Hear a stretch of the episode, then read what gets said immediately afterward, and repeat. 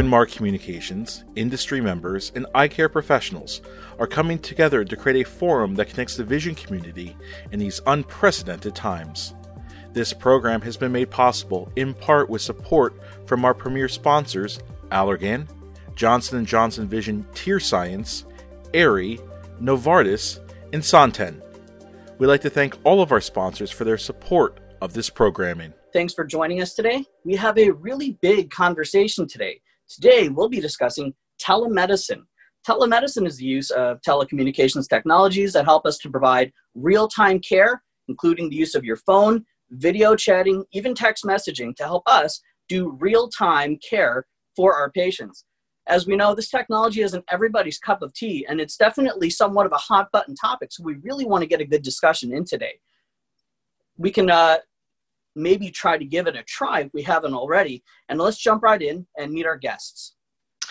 Thanks, Franks. And thank you to all of our sponsors um, for allowing this episode to take place. I'm Dr. Jessilin Quint, and I have the privilege of introducing our guest today.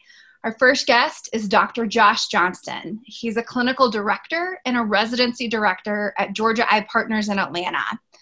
Today, we also have with us Dr. Jerry Robben, who is the chief optometrist, an adjunct clinical professor, and a clinical uh, director of clinical research at Bowden Eye Associates, Dry Eye University, and Dry Eye Access in Jacksonville, Florida.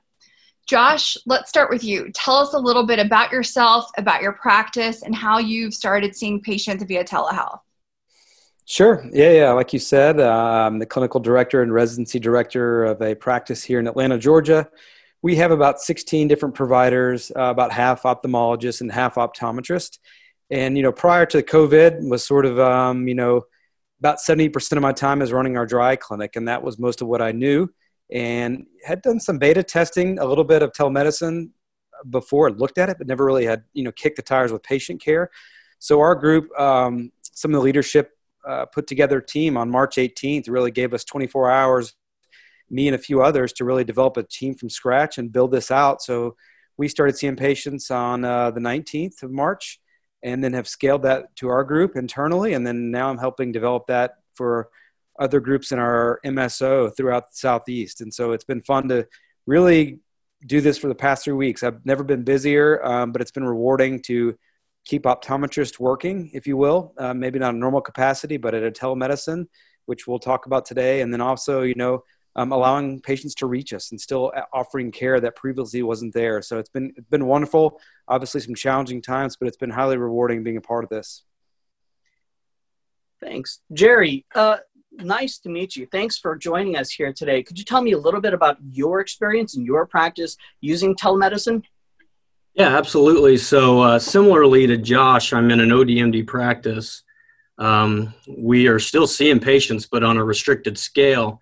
So just like he said, you know, our, in our large practices, we have a lot of patients that are going, you know, without care, and so telemedicine has just been an awesome uh, insert into our our practice to to really kind of outreach and start to see these, uh, take care of these folks, see these folks over the internet, just like we're seeing each other right now. Uh, we've also been doing it for three weeks. Uh, we've had a lot of practices reach out to us as well and, and kind of just just kind of learn through our trial and error and, and pass on the little bit of knowledge that that we gain every day with this to you know kind of get everybody confident and able to to, to start doing this in their own day-to-day practice it's really great to hear that both of you guys have embraced this modality in your practices. You know, I think optometry had a little bit of a rough introduction to telehealth it, to telehealth in general with you know the online refractions that were out there maybe some companies kind of devaluing our profession or maybe not using utilizing telehealth in kind of the most responsible way concerning eye health. Um, but you know in order to survive like any industry you have to kind of be willing to adapt. So jerry for all the ods that are out there that are thinking about kind of incorporating telehealth into their practice why is now like the perfect time to kind of em- embrace this technology? I mean, you know, it, it, we all know the answer to that. It, it's it's it's the social distancing that is now a, a, a, term that we didn't have and now we do. And and so again, we're healthcare providers, and traditionally that's a face-to-face endeavor. But uh, in these trying times, you know, we have to find ways to care for our patients without being in the same room as them. And so, you know, based on necessity, telehealth is is now a reality that I think we all need to, you know, get used to and, and learn about and embrace. I definitely agree. Now, this is a time like no other in all of history. And just like you said, we all have to be socially distanced from each other. We all need to be able to help each other. But how do we do that? And this is definitely where I think that this falls in.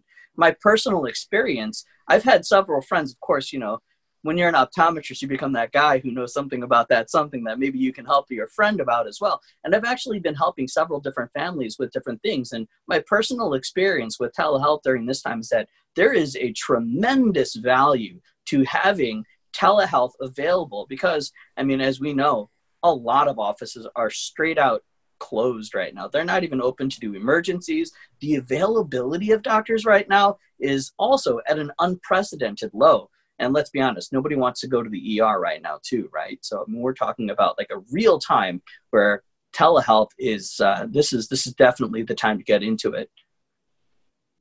Josh, when your practice was starting to implement this, what platforms were you looking at? What what were some kind of qualifiers that you used to kind of pick the one that you're using? Great question. So, you know, there were plenty of robust platforms that were out there prior to the COVID crisis, and all those were regulated, which had to be HIPAA compliant. They had to be secure, all these different measures that were in place to protect patients, right? And so there was the 1135 waiver that was passed by the president that really essentially allowed us to use anything like Skype or Zoom or FaceTime. So we deployed really our current existing EMR system just using FaceTime and Google Duo. So the first day we you know sort of developed our internal structures on how to do this and the workflow. The first day we saw two patients, the next day we saw 12, and then we're scaling that now to about 85 to 90 patients a day in our office. And so we're just using our existing EMR with FaceTime and Google Duo. There's a lot of cool technology that's out there, but to train, you know, we have 150 doctors in our network to train everybody and train the staff and onboard everybody. We had to move quickly and just kind of develop this from scratch and, and, and launch this and go uh, as is that next day. Yeah. Are you guys um, utilizing it just from an emergency, you know, eye exam standpoint? Or are you doing like a lot of dry eye follow-ups or kind of those other um, exams that were already on your scheduling? You're just kind of switching them to a different modality? You know a few different opportunities here. Like uh, dr Robben said we're having you know our call center gets roughly 350 calls a day.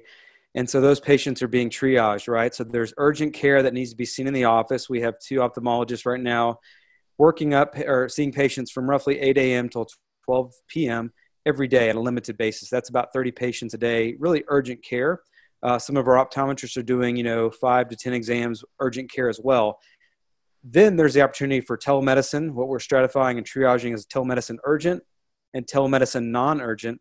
And then also looking at existing patients that are scheduled in the future and really going through there. So, dry, you know, again, 80% of my day roughly prior to this, now that's roughly 5%, right? This is conjunctivitis, subconj heme, floaters, flashes, you know, wide variety of, of pathology. We've actually detected an optic neuritis. Um, we had um, several patients angle closure glaucoma that we were able to bring into the office and treat with laser and even today a traumatic um, iridocyclitis. So you, we've seen a lot of hyphema different things you know it's sort of day to day right? People are living life in some fashion. So there's going to be trauma and pathology that creeps in there. Our volume's down but um, telemedicine continues to grow and it's been a great opportunity for patients to reach us and still get care. Yeah I'd like to point out to our um, audience that's listening, you know, thank you so much for being here with us today. Um, if you do have questions, you know, go ahead and utilize that Facebook chat, or if you're on Zoom, use that chat as well. That way, we can, you know, this is your time to to ask um, your questions to the experts and get some direct answers. Jerry, what what about you? Are you guys just utilizing it from an emergency standpoint, or is it more similar to kind of what Josh is doing? Real similar to what Josh is doing. So you know, again, we're we're stuck to doing just the emergent cases and the the downright, you know, chronic medical patients that just can't really not be seen, right? So everybody else is an option for telemedicine. So likewise, the conjunctivitis or the red eye or what's going on here, it's a great way for us to, you know, actually see the patient, kind of do a, you know a, really good exam. I, I, feel confident about what I'm doing over uh, the the telehealth. Uh, the platform we're using is like uh, EyecareLive, and um, you know I feel really good that I'm getting a good idea as far as what you know is wrong with the patient and whether I can deal with it in in this setting or do we truly need to see them. Um, so you know it, it, it's going great so far. Uh, we're we're also doing things like glaucoma test review and and and just you know again dry follow-ups hey checking in. Are we still doing everything? Is this working for you? Stay compliant. So it's just kind of a, a, little bit of everything that really doesn't meet criteria to have the patient come in and, and be face to face right now.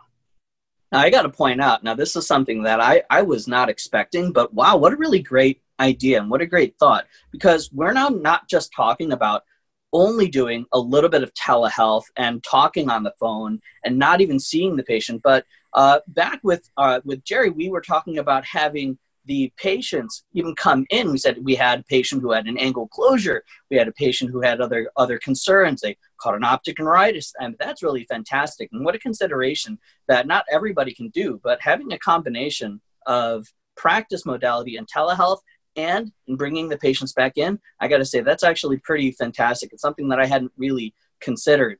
Um, Josh, can you speak a little bit more on HIPAA compliance and what forms of telemedicine are HIPAA compliant and what forms might not be HIPAA compliant?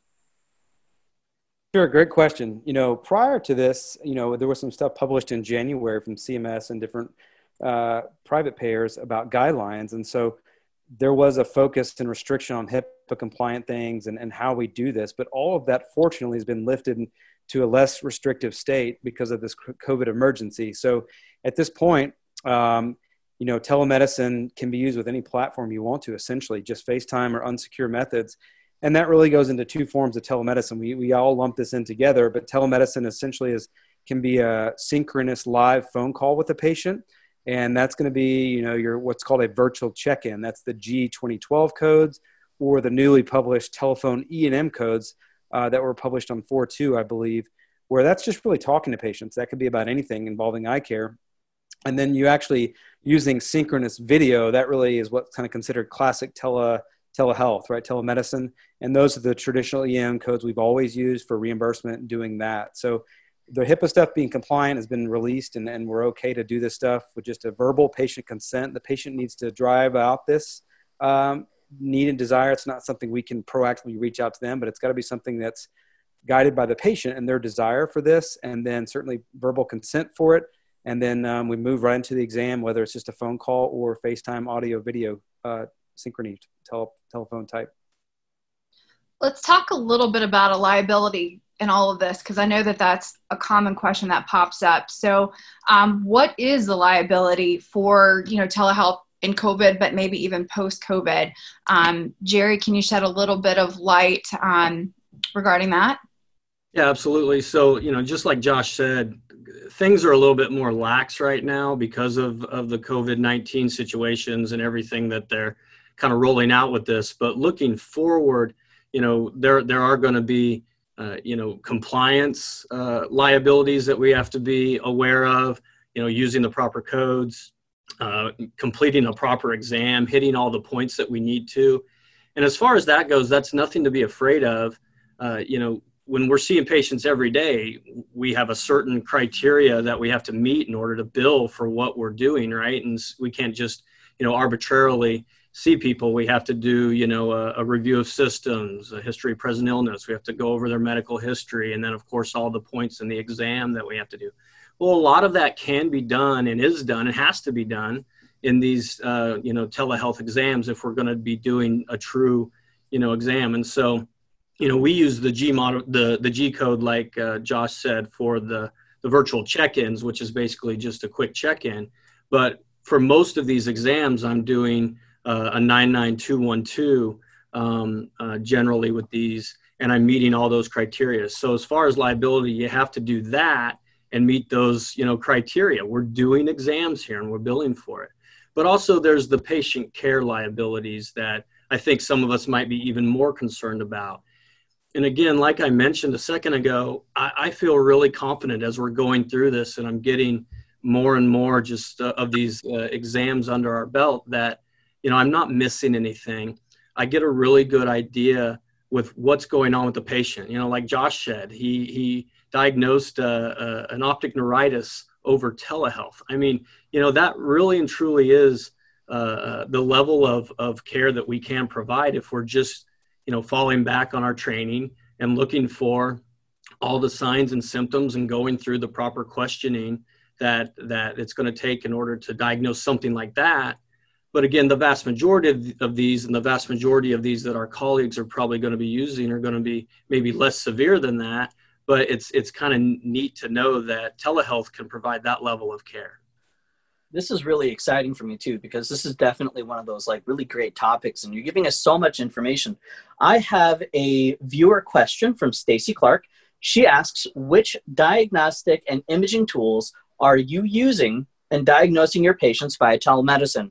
Either of you guys can answer this go ahead josh i mean are, are you using any any type of diagnostics or anything i'll, I'll tell you you know, uh, I'm not unless it's already been done. But but do you have anything to say about that? No, we had a lot of confusion with that early on, right? Because there were some state restrictions, state by state, on what you could do, and all that was based on generating prescriptions for things like contacts and glasses. So, with all the restrictions being, you know, kicked out the door, if you will, early on we had discussions with that. But honestly, it's just our our phones, right, and our brains, and so. Yeah. We can ask patients how they're seeing, but we're not checking vision by any sort of standard metric. We're not we're looking at text images from from patients that are sending those to us. Those are very valuable because you can zoom in on them and of course the video exam itself. So while there's probably some fancy technology and some um, different diagnostics that can check things remotely we're just using phones text images and video at this time. Yeah that, that's what we're doing too exactly. And and we find the same value in all that stuff. So we're not really checking patients vision in in what we're doing and i think that's what you're doing as well right Correct. Yeah, it's just a subjective. How is your vision doing? That type of uh, discussion on vision. Yep. Dr. Neil Pence, uh, shout out fellow Hoosier out there. He um, asked a question. We might have already covered it. His question was, um, are you using the telehealth um, codes uh, for billing? are you doing it more of an in-person standpoint? And maybe because we already kind of touched on that, could you also include, um, you know, some practices are kind of doing this as like a cash-based only model. And is there any ramification in that? Does that violate any insurance contracts? Um, you know, with that regard, Josh, let's start with you. Sure. Yeah. So if you separate this into two buckets, one is what we call virtual check-in and that's just audio phone call. And so that's if you're going from five to 10 minutes on time, you want to have a patient consent in the chart. You want to have a mention of how much time you spent. If it's five to 10 minutes, you want to bill a G2012 code that reimburses roughly around $15. Um, if you go over 10 minutes, then that's where using the, the new telephone E&M codes, 99442, and that will get you a little bit higher reimbursement there if you go over 10 minutes that goes up to about $23 there. If you're actually using video, then that becomes telehealth with sort of that synchronous video. Um, you know, basically, most of our patients are, if they're new, we haven't had a lot of new patients, but if they're new, 99201, 99202, and 99203. If they're established, which has been most of the patients calling in, uh, 99212 and 99213. Um, we've had some commercial payers and some, you know, reimbursements already come through at all levels for this, and so I think the it's been lax, like Jerry said, and we're getting you know patients are enjoying it, and we're getting reimbursement for it. Um, but that's most of what we do there. Yeah, and, and I'll I'll echo that. I mean, we're we're doing all the same stuff, really leaning hard on the nine two codes. Um, we're we're really you know not doing too many of those virtual check-ins unless the patient just really cannot navigate the the technology. Then then we take advantage of that. But um, you know, I, I think that uh, we can also waive the copays, right, Josh? Right now with the the the, the kind of just for right now, and and so there's the cash uh, uh, um, option as well. And and with EyecareLive, for instance, the patient has to put in a, a credit card in order to really kind of set up the um, uh, the the account and, and set up the exam. And so we can actually, in, in situations where we're going to waive the copay, maybe they have a really high copay or something like that, and, and just charge them kind of a flat fee or something like that. The uh, we are offering a telemed exam for for non-insured patients for eighty-five dollars to cover that question. Um, and I think this is where optometry will be better than ophthalmology because they're used to doing stuff like contact lens exams that are all out of pocket traditionally, right? So, um, you know, we don't do much of that in our practice, but if patients need contacts, you know, there's an opportunity here to certainly charge a virtual contact lens fitting fee to get those patients wearing as well. So that's something to explore. I think will be widely uh, utilized by optometry. And while we're still on the topic of coding, uh, we do have a question. I think I uh, misread the name of the person, but uh, we do have a question. Can a 99211 be used on a phone consult only? And are the G codes G2012 used standalone or more as a level two code with an ENM code? I know we kind of talked about that before. Either of you guys can answer that. Yeah, so there's a lot of codes out there, but you know we've worked with some high-level consultants at BSM Consulting, and we have a you know a robust team with with our group at EyeSouth Partners.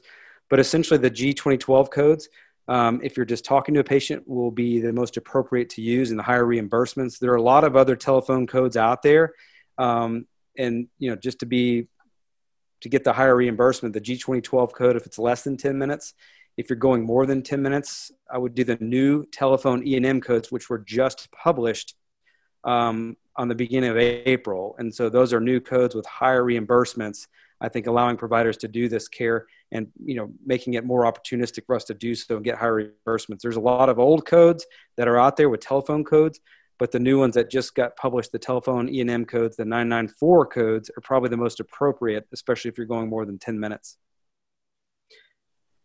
I do want to take this moment to, you know, again, give a big shout out to our sponsors.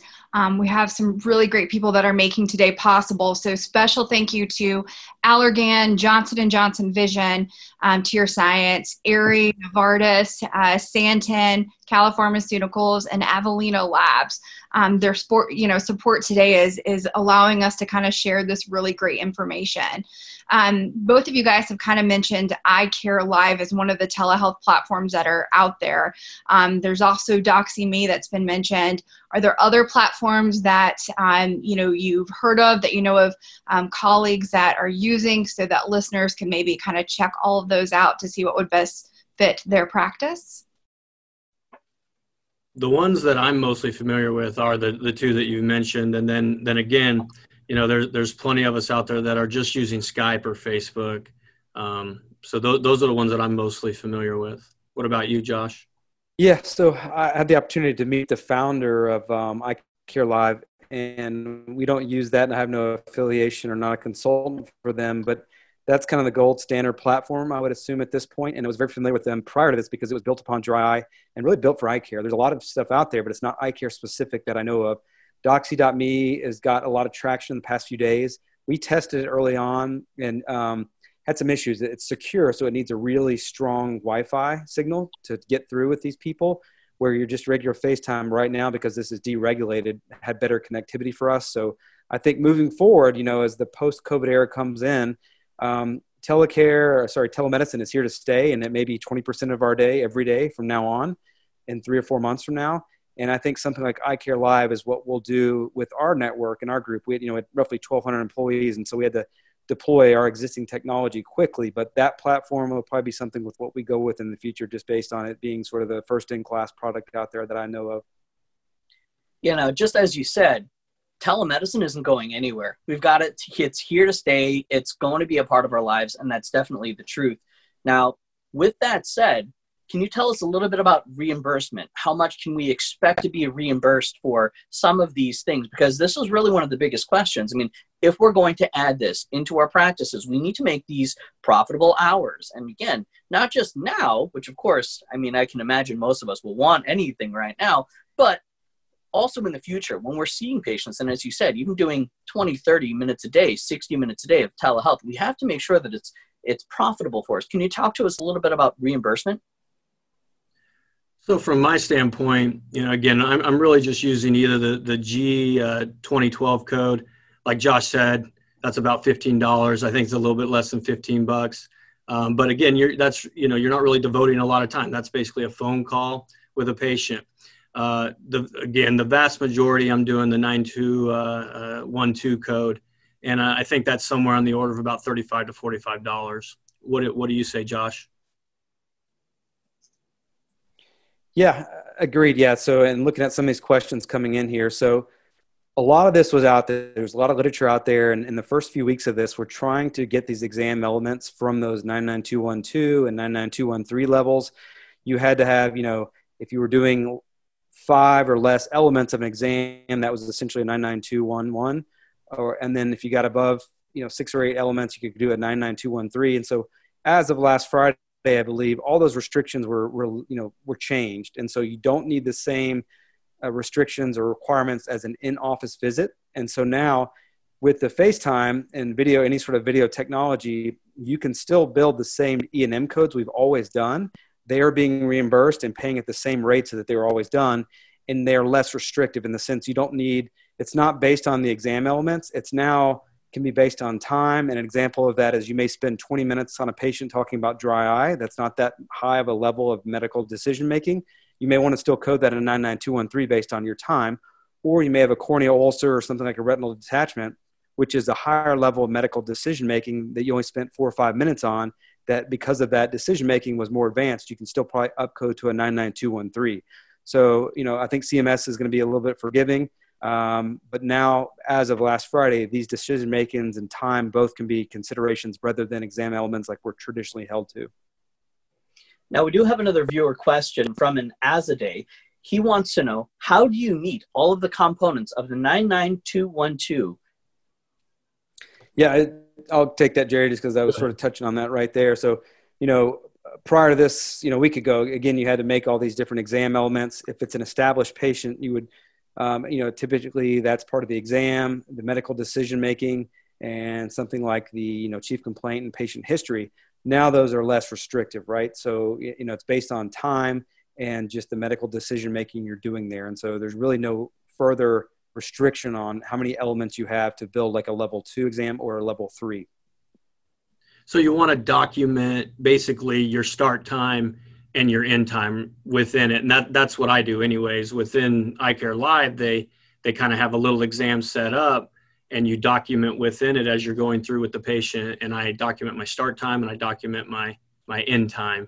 Is that kind of what you do josh correct you know we're, we're not using a platform like EyecareLive which does that for you which is nice and a bonus there but we're basically noting the patient consent in the chart we're doing proper uh, sorry proper documentation like you always would the same ethical and medical decisions you normally would and then documenting that they consented for the exam and just the the time you spent on that but that's great pearls there Yep.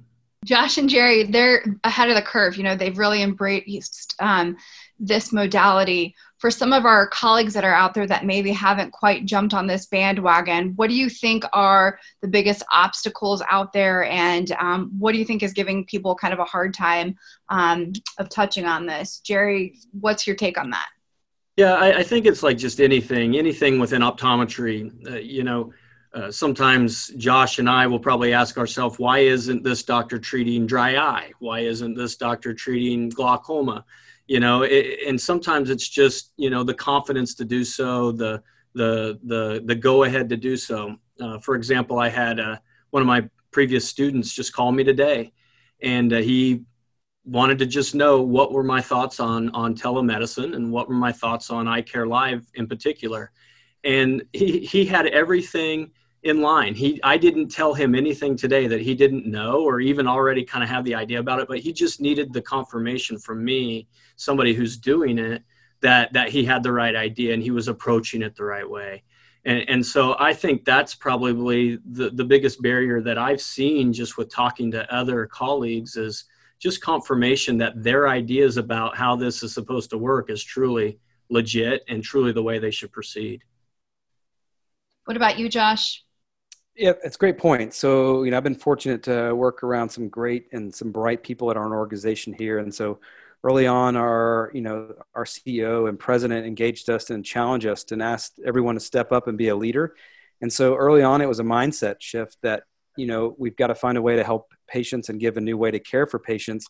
With the deregulation, you know, there's a lot of opportunity to do that. And so then it either, you know, um, again mindset shift on on what's a telemedicine patient you know before we uh, we'd think of that as a red eye but now again there's patients calling in asking questions about compliance with glaucoma drops really anything that's out there that patients are calling about that has anything to do with eye care is an opportunity to engage these patients and give a telemedicine exam and help these people. And then as you get busier, the key, I think, you know, is just doing it, right? So whether it's something like Jerry mentioned, diagnosing and treating dry, the same mindset for this is actually doing it. You know, kick the tires, get in there, see a few patients, modify your systems, adapt, see what's working for you, what's not working. As you get deeper into this, you'll you realize then the challenge is probably something like your call center and your front desk. You know, how do you train them? I spent two days at our call center working with our, our telephone people and telling them, you know, what is telemedicine? How can we treat patients? What's medical? What's non-medical? And really going through the front to back of the workflow and, and really optimizing everything you can because, you know, some of the stuff we dabbled in a little bit before, but now it's our main option for care at this time. And so we want to do as good as we can, but it's here to stay. I agree with you guys. And, and you know, it's going to be fun to watch as this develops. We have another viewer question from Sawyer. Sawyer says, Hi there. Thank you all for doing this for everyone. Can you expand on how you're doing the text pictures and videos? This is a good question. If you are texting the patient, is it direct from your personal phone uh, to their phone? I'll take that, Jerry, just because it's a little bit different. Then you can go into yours about the platform, how that's unique there. So, because we're not using a secure platform, we basically have at this point um, four technicians working at these patients virtually and these patients are texting them images um, and then we have a text string connecting our techs and our doctors all together so again doesn't have to be secure or compliant and hipaa compliant all these different things so all the text images are just shared to us on a text string to review and then they're putting in those into the medical record and the emr uh, systems that we're using there. And so there's no official platform we're using other than just text messages at this point for images. Uh, there's been a lot of questions we fielded from optometrists out there. You can't bill a photo. Um, so the telehealth exam is either a non video conference with the virtual check-in codes or you know telehealth codes with a video but you can't bill for photos or anterior seg photos or anything like that yeah so we, we have a uh, an office phone that's basically devoted to, to this and so we're not having patients text us to our personal phones these images. They're they're, they're coming to you know the office phone number the the the office uh, uh, cell phone that that we load them into the patient's uh, file, you know, their their their EMR file too, when we make our little note that that we've uh, seen them. So for EyecareLive, you know, again, most of this stuff is just like this with a with a webcast or a, a video cast, but um, it, we're still putting in our chart that we saw this patient uh, via a telehealth uh, virtual exam and putting a note in there. And then EyecareLive,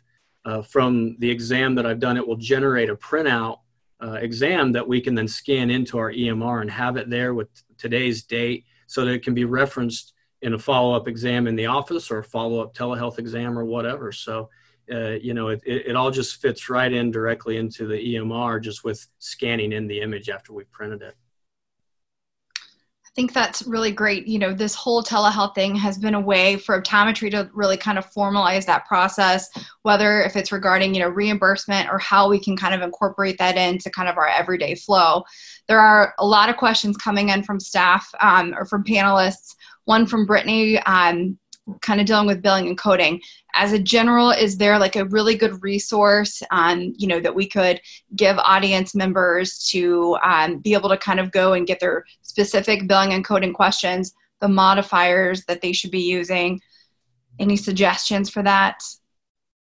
John rumpakis does has been doing webinars really ever since this started and that's where we've learned the vast majority of our stuff. So I would I would look um, up any webinar that he's doing and, and take that in. Uh, what about you, Josh? Any other pointers? Yeah, again, I have no affiliation with iCare Live, but they are doing a tremendous draw, job about teaching our colleagues. John Rumpakis is sort of a, the guru in coding and billing for optometry and a good friend of mine. I watched one of their webinars. That will get you what you need. Um, we didn't talk about modifiers today, and that's one of the questions here. So if you're using the E&M codes, you want to build a 95 modifier with that.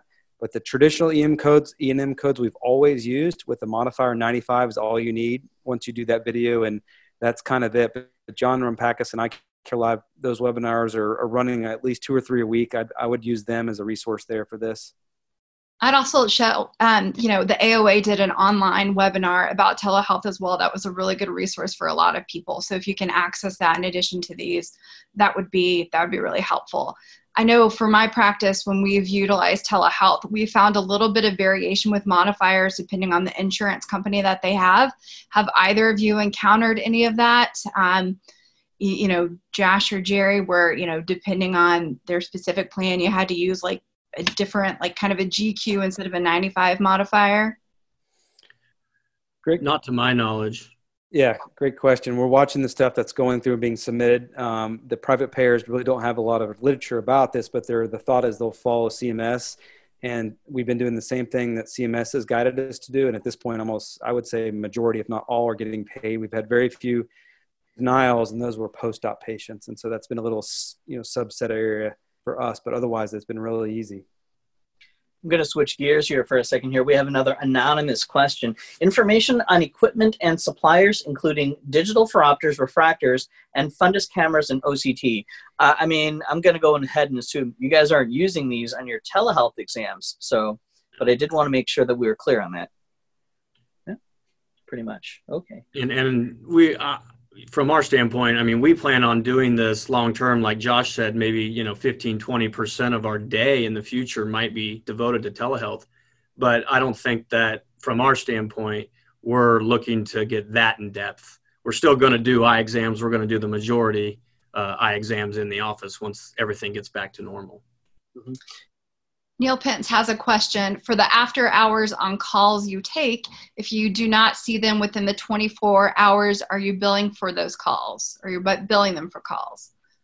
Sure, I'll jump in there, Jerry. So there are some restrictions, and this is a great question to, to dovetail this in. So the virtual check-ins, and again, that's the G2012 code and the 994 codes with the telephone E&M they have two restrictions. Early on, they had to be a new, an established patient. That's been waived after, as of last week. So the only two restrictions at this time, you cannot bill the virtual check-ins if there was a previous E&M service billed within the previous seven days, or if you plan to see them and bill an E&M service in the next 24 hours.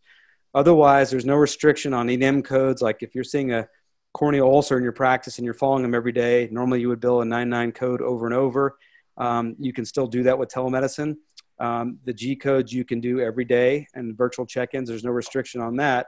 But there are those two restrictions if you've seen them in the past seven days for an E&M visit uh, or the next 24 hours. So, my thought here is that if you're on call and you're seeing a patient, I would bill a G2012 code for that day. And if you plan to bring him in the next day in the office, then you would do your normal E&M codes at that time.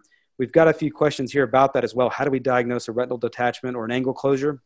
we diagnosed him through telehealth. So we presumed it sounded like an angle closure or it sounded like a retinal detachment. But to be transparent here in Canada, we had those patients come into the office where we then examined them and caught those things. So uh, to deep, you know, dive in that, we didn't diagnose optic neuritis or, or retinal detachment via telehealth.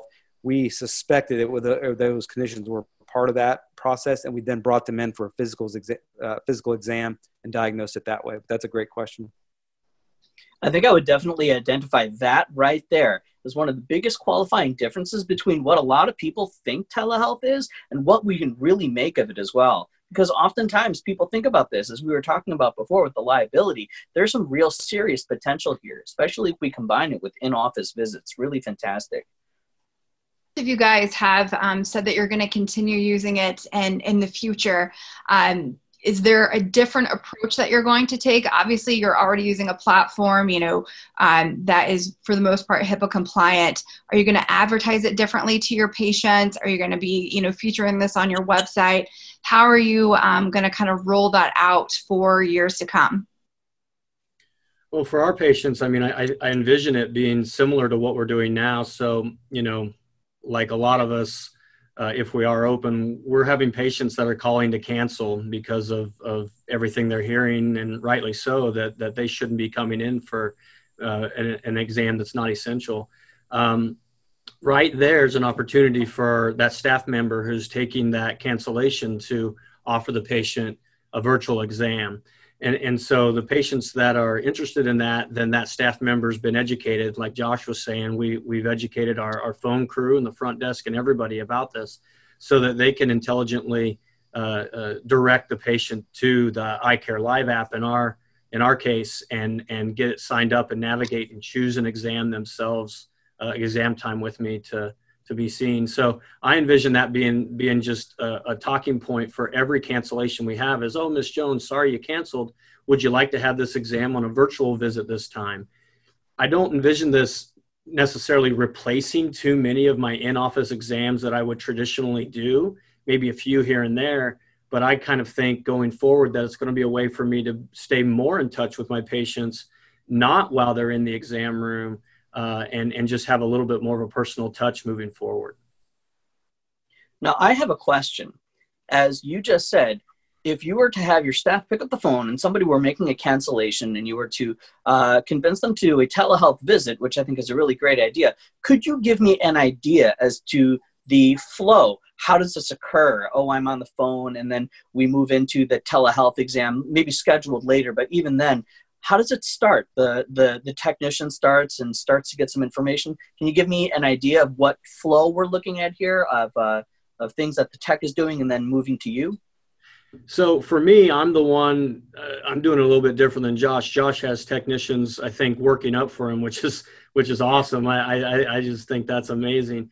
For for us, uh, I'm the one that's that's breaking off from my clinic and, and going into a quiet room and and closing the door behind me and and doing the whole thing. So so um, uh, that that's how I do it. The the for EyecareLive, the patient, you know, and, I, and again, the patient has to initiate a lot of these, right? But the patient uh, schedules the appointment through the EyecareLive app that I have set up. So I set my schedule. When am I available for telehealth?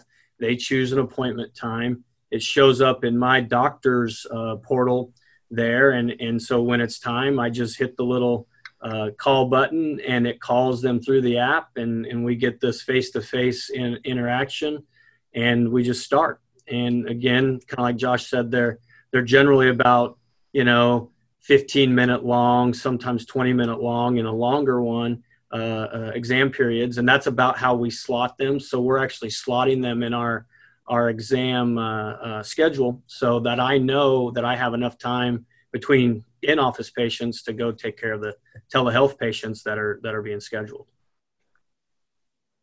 That's great. You know, I think post COVID, right? I think this again. I'm bullish on this and optimistic. This will be here to stay, and so EyecareLive and those systems book appointments and time slots, and there's a lot of customization there. So that's going to be kind of what Jerry's doing now is probably what's going to be done in the future. Our group, um, the workflow there is basically, you know, we have 350 calls a day coming into our call center. We have four employees or four to five employees that are, are handling those calls. That's sort of the first work, workflow area. They then get triaged to something that's urgent that needs to be seen in the office for a medical urgent reason or triage to telemedicine and telemedicine urgent or telemedicine non-urgent they're then put in a virtual queue where we have four technicians virtually you know all remote working those patients up the telemedicine urgent patients get worked up first and essentially that's just a chief complaint and hpi and things like that um, and getting any text images that sort of thing and then once they're done they put them in a queue for our providers to work them up and, and see these exams and so we have four optometrists going full time every day, really, 8:30 to 5, seeing these patients, you know, hitting about 90 a day at this point. But that's sort of the different workflow we have there. Do you guys think that obviously, you know, the cat's out of the bag? Telehealth is kind of here to stay. Um, do you, you know, kind of thinking forward future where we have different, um, you know, now we have the ability to check eye pressure at home through those, you know, tonometer type of devices. Do you think that futuristic things will change significantly for optometry because of telehealth? Yeah, I'm, I'm optimistic. So, you know, you look at the post COVID period. So, you know, we hope in three weeks we'll have these antibody tests where we can see that, you know, some of us have probably been exposed to this in our clinics. And if you've had it, the thought is that you can go back to work and there's been a lot of patients that will get those antibody tests and go back to work. I'm very optimistic for optometry because I think these younger patients who maybe aren't as nervous about getting sick or younger patients who have previous exposure, they're going to want to engage us in this sort of format, right? So if you get a, you know, um, a patient who's 65, 70 years old, who has not tested positive for antibodies, they're probably nervous about COVID, and that's really until we get a vaccine. So there's no reason for something like a subcon team that we see, you know, it's probably our most urgent care thing we do day to day. It gets worked in. It's either flashes and floaters or a subcon team. That subcon team, you know, if there's no decreased vision, is something that's perfect for telemedicine. And if these patients hadn't had a vaccine yet, until they do, that's something I think we're going to utilize long term to keep them at lower risk. Um, so, with younger patients probably getting out there and working sooner than the elderly folks, I think this will play into optometry really well with seeing patients, getting prescriptions, doing these things than traditionally they had to come in the office to do. Yeah, and to kind of touch on, you know, you you you brought up, you know, maybe an at-home tonometer or something like that. You know, again, we're in an age where you can't really be short-sighted with some of this stuff or closed-minded. You know, it, it might be possible in the future where you have a glaucoma patient where they they get a, a, a accurate at-home tonometer and instead of coming in you know four five six times a year or more in, in an advanced case you could touch in maybe every other time when you're just doing an iop check. You know you're not dilating the patient or anything like that. You can review some previously done octs and visual fields have the patient check their pressure and and you can just touch touch in with them like right there and, and and cover your grounds of really what the purpose of that exam is. So like josh said you know who knows where we'll be a year from now? Who knows where we'll be five years from now with this? But it's it's going to be relevant and it's going to be part of really maybe what they're teaching in schools and everything else at some point this has been an extremely illuminating conversation for me personally now before we wrap up do either of you have any significant parting advice something for all of us as we all start to embrace telemedicine or start to consider incorporating it into our practices yeah, I'll start. I would say two things. One is that um, make the decision to do this because your patients need it and they want it. It's been great. And then dive into it. Start seeing patients, you know, redirecting calls. Historically, you know, your front staff or call center or technicians would have just answered questions and given care. But if there's questions about eye care or drops or anything like that, that's an opportunity opportunity for telehealth. And I think you just, you know, dive into this with your staff go full speed and commit to it. And um, it's been fun, but most importantly, it's allowed us to really give good care to our patients when they can't come into our office. So make the decision, jump in full speed, and then uh, embrace it because it's here to stay.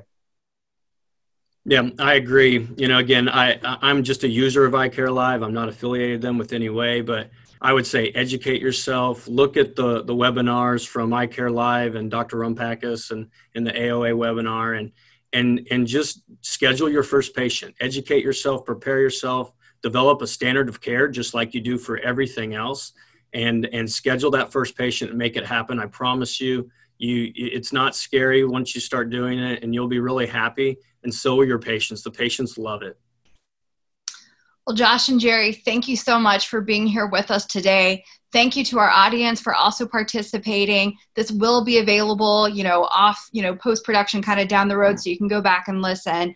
Thank you again to our sponsors for making today, um, you know, happen. Um, we hope all of you were able to take away some really important information from this because that is our ultimate goal with these video episodes to come together, hear from colleagues, learn together, and just really kind of embrace our eye care community so that we can get through these challenging times. We're going to be back here again on Monday with a new episode. We're actually going to be talking about what to do if you've been laid off or furloughed. So stay tuned. Watch us on Facebook, Facebook Live, and uh, join us again on Monday as we talk about furlough and being laid off. Otherwise, uh, please feel free to uh, share your experiences with us on Facebook. And otherwise, wish you happy health and safety. Bryn Mawr Communications, industry members, and eye care professionals are coming together to create a forum that connects the vision community in these unprecedented times. This program has been made possible in part with support from our premier sponsors, Allergan, Johnson & Johnson Vision TearScience, Aerie, Novartis, and Santen. We'd like to thank all of our sponsors for their support of this programming. This webcast podcast is intended solely for ophthalmic healthcare professionals and ophthalmic industry representatives. By accessing this webcast podcast, I acknowledge that Bryn Mawr Communications LLC, herein BMC, along with any all third party corporate supporters of this webcast podcast, makes no warranty, guarantee, or representation as to the accuracy or sufficiency of the information presented in this webcast podcast. BMC, along with any all third party corporate supporters of this webcast podcast, do not endorse, approve, recommend, or certify any of the opinions or information presented or mentioned. BMC expressly disclaims any and all liability or responsibility for any direct, indirect, incidental, special, consequential, or other damages arising out of any individual's use of, reference to, reliance on in this webcast podcast.